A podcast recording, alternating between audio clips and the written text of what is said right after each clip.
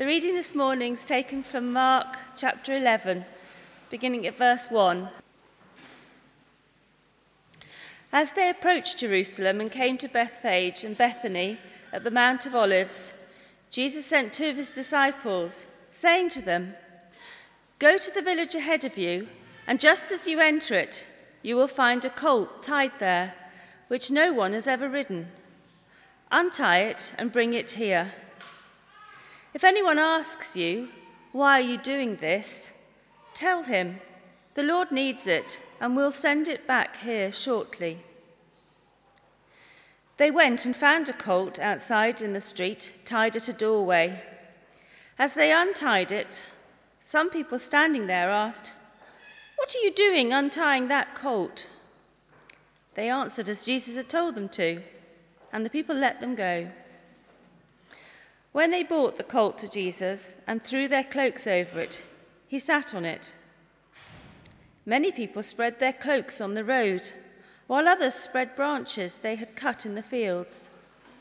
Those who went ahead and those who followed shouted, Hosanna! Blessed is he who comes in the name of the Lord. Blessed is the coming kingdom of our father David. Hosanna in the highest. Jesus entered Jerusalem and went to the temple. He looked around at everything. But since it was already late, he went out to Bethany with the twelve. The next day, as they were leaving Bethany, Jesus was hungry. Seeing in the distance a fig tree in leaf, he went to find out if it had any fruit. When he reached it, he found nothing but leaves because it was not the season for figs. Then he said to the tree, May no one ever eat fruit from you again. And his disciples heard him say it. On reaching Jerusalem, Jesus entered the temple area and began driving out those who were buying and selling there. He overturned the tables of the money changers and the benches of those selling doves and would not allow anyone to carry merchandise through the temple courts. And as he taught them, he said, Is it not written, My house will be called a house of prayer for all nations? But you have made it a den of robbers. The chief priests and the teachers of the law heard this and began looking for a way to kill him, for they feared him because the whole crowd was amazed at his teaching. When evening came, they went out of the city. In the morning, as they went along, they saw the fig tree withered from the roots. Peter remembered and said to Jesus, Rabbi, look, the fig tree you cursed has withered. Have faith in God, Jesus answered. I tell you the truth. If anyone says to this mountain, Go, throw yourself into the sea, and does not doubt in his heart, but believes that what he says will happen, it will be done for him. Therefore, I tell you, whatever you ask for in prayer, believe that you have received, and it will be yours. And when you stand praying, if you hold anything against anyone, forgive him, so that your Father in heaven may forgive you your sins. This is the word of the Lord.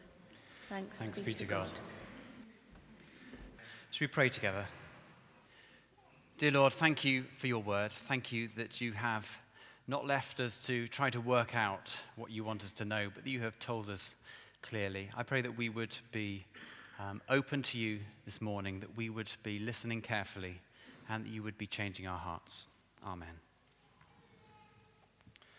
In December 2009, Oxford received a visit from Her Majesty Queen Elizabeth II.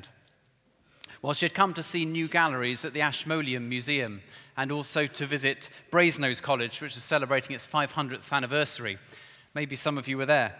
Well, I understand that the, cre- the Queen received a warm welcome. It may have been that there were a few anti royalty, anti monarchy protests, but I didn't hear about them. And no one questioned the Queen's identity or her right to visit Oxford in this manner. I'm not quite sure how the Queen got to Oxford, Perhaps it was by Bentley limousine or possibly Rolls Royce. It would have been a little unexpected if Her Majesty had clattered up Beaumont Street riding a donkey foal. It's not what you'd expect of royalty. But for Jesus to come to Jerusalem on a donkey was a highly significant act. It was a blatant claim to royalty. It was a fulfillment of a prophecy made in Zechariah 9. Rejoice greatly, daughter Zion. Shout, daughter Jerusalem. See, your king comes to you, righteous and victorious, lowly, and riding on a donkey, on a colt, the foal of a donkey. Well, in the first 10 chapters of Mark, Jesus has carefully guarded his identity as the Messiah. But chapter 11 is the beginning of a new section and a new phase. Jesus arrives in Jerusalem, and the rest of his ministry takes place within the confines of the holy city and within Holy Week. Arriving in Jerusalem on the foal of a donkey to the cries of Hosanna and blessed is, the, is he who comes in the name of the Lord is a provocative messianic act.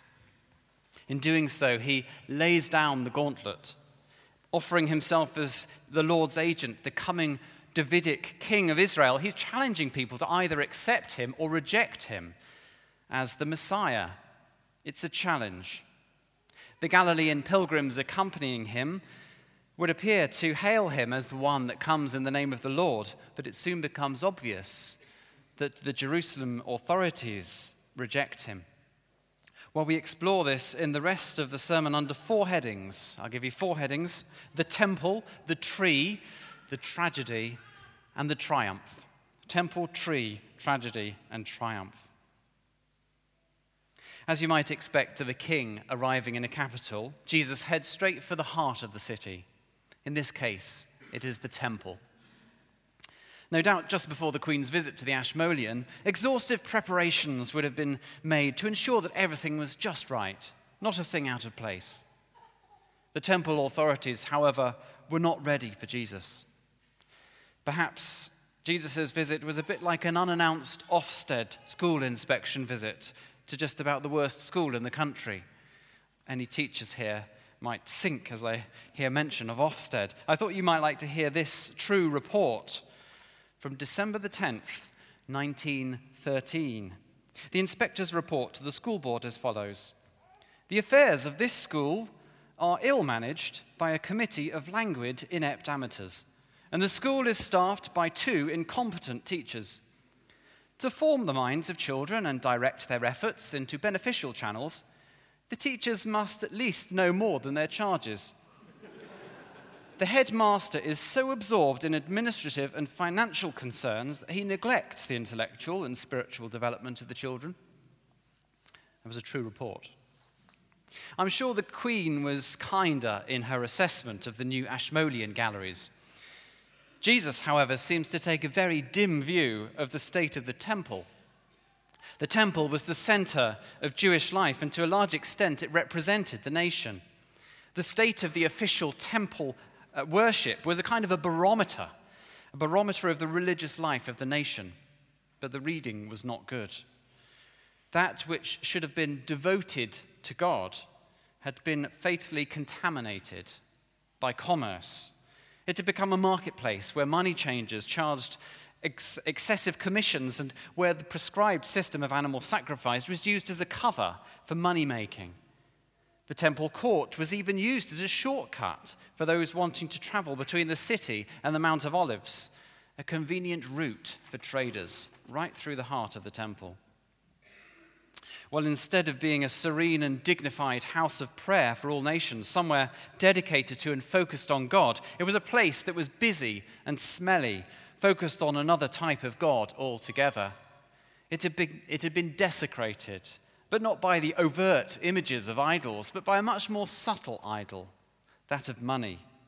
Such was its corruption that Jesus described it as a den of thieves. The external trappings of religion were still present but it was a spiritually empty place. It was spiritually barren. Well, the account of Jesus' encounter with the fig tree gives us a vivid illustration of what was going on and what would be the result. The story of the fig tree is in many ways a perplexing incident and one that potentially paints Jesus in a somewhat embarrassing picture. In embarrassing light, it seems that Jesus, hoping out of season to find figs on a tree, is unreasonably disappointed to find none. He then seems to capriciously curse the poor tree, which hadn't done anything wrong. But the fact that this incident is wrapped around the account of Jesus' visit to the temple suggests that there is more to it than that. It's important also to realize that the fig tree is a common Old Testament image for God's people, Israel. The fig tree is Israel. Well, the whole episode is, in fact, an acted parable, a vivid illustration of a deep and important truth. So, what is it with figs? Well, you may not know this about me, but I love figs. I love all types of figs fresh figs, dried figs, fig rolls, even syrup of figs. I adore them all. Well, have you come across these? Ready to eat, next slide. Ready to eat figs. Next one, thanks. Ready to eat figs. Suitable for vegetarians. Preaching is hungry work, so I think I'll tuck in. Oh, how disappointing. Nothing but leaves. Nothing but leaves. That is not what it claims to be. All mouth and trousers, sorry, I, Trade Descriptions Act and Co op actually do produce it with figs inside. I'm just, I, am aware that this is being recorded and it could go the wrong way. Um, I do recommend the Co op Ready to Eat Figs. Um, but this was not what it claimed to be. It was useless. And when Jesus encountered this fig tree, it promised to be something that it failed to live up to. Despite being in leaf, it didn't have any fruit. There was nothing but leaves. It was an empty promise. And the Jerusalem temple was the same. It was all show and no substance, an impressive building housing unimpressive hearts. Its problem was that it was not rooted in and focused on God, but it had become distracted by the temptation of other things. It was no longer a house of prayer, but a den of thieves. Nothing but leaves. Well, we need to be careful that our lives don't become like the Jerusalem temple or like the barren fig tree. It's so easy to focus on the externals, on the show, but lose sight of the heart. It's easy to be concerned about the buildings, about the activities, and even about what we call the worship, but not really be focused on God at all. God wants his people to be united in a house of prayer, committed to and devoted to him from the heart outwards. Worship isn't simply about the externals, the meetings, the songs, the mission statements, or the activities. Those are just leaves. Worship is fundamentally about the heart relationship with God. And being rooted in God produces fruit the fruit of godly character and good deeds. It was leafy fruitlessness that the Old Testament prophets condemned. God said of his people through Isaiah, These people come to me with their mouth and honor me with their lips, but their hearts are far from me. They were, the worship, their worship of me is made up only of rules taught by men. To be fruitful, our hearts need to be close to God. If we simply go through the motions of worship, we are nothing but leaves. But God wants fruit. God wants fruit. And what was the result of the fruitlessness of the temple? What would happen to that which was found to be not in fruit? Well, the result was to be judgment. I was reminded of a news story about an outbreak of E. coli food poisoning, in which more than 150 adults and children fell ill, and a five year old boy, Mason Jones, died. Well, the outbreak was traced to contaminated meat supplied to more than 40 schools in South Wales by a butcher's in Bridgend. It turned out that the butcher, William Tudor, had sold rotten meat for years and although he was fully trained in food hygiene, he disregarded it in order to save money. Though aware of the risks, he routinely used the same equipment for cooked and uncooked meats. his staff regularly having to wipe blood off when they were packing cooked meat. It was reported that even when meat was turning yellow, he would tell his staff to mince it up and put it in the faggots because the spiciness would hide the taste of the rotting meat. Well, following the outbreak that led to the death of Mason, Tudor's plant was closed down and he himself was jailed. Well, in that sad story, commercial interests overrode more important concerns. Great damage resulted, and it led to judgment and the whole corrupt enterprise being shut down. Jesus brought down judgment on the fig tree, and he turned over the tables in the temple. This was no act of reformation. The tables were almost certainly up the next day, business as usual. Jesus' act was a demonstration of what was coming judgment on a system that was not bearing fruit, worship that was nothing but leaves. This was taken a step further five days later when Jesus was on the cross and the temple curtain was ripped from top to bottom. And within a generation in AD 70, Jerusalem itself was destroyed by the Romans. But even the destruction of Jerusalem was a prefiguring, a warning of what will come on all those who are not engaged in the true worship of God, bearing fruit in their lives. This is serious stuff, and there is a terrible finality to the words of Jesus to that fig tree May no one ever eat fruit from you again. This was said in the hearing of his disciples so that the warning could be passed on. But how can anyone escape this terrible fate? How can we not be like that Jerusalem temple or that unfortunate fig tree? Well, we need to recognize and receive Jesus. We need to recognize and receive Jesus. The Jerusalem authorities failed to recognize God's Messiah as they were not rooted in a true understanding of God. And they didn't receive God's Messiah as their Lord and Savior. But Jesus promises that anyone who is rooted in him will be fruitful. As he says in John 15, remain in me and I will remain in you. No branch can bear fruit by itself, it must remain in the vine. Neither can you bear fruit unless you remain in me. Rootedness in Jesus comes from recognizing and receiving him. Fruitfulness comes about by faith, as Jesus goes on to explain in the last section of our reading from verse 22. What is the link between Jesus' teaching about prayer and the fig tree? Well, it's surely not to make the point that if we have faith enough, we too can curse. I'm not aware of anywhere that Jesus teaches us that we should be cursing people. Quite the opposite. The link is surely that faith is the way to avoid fruitlessness, and judgment.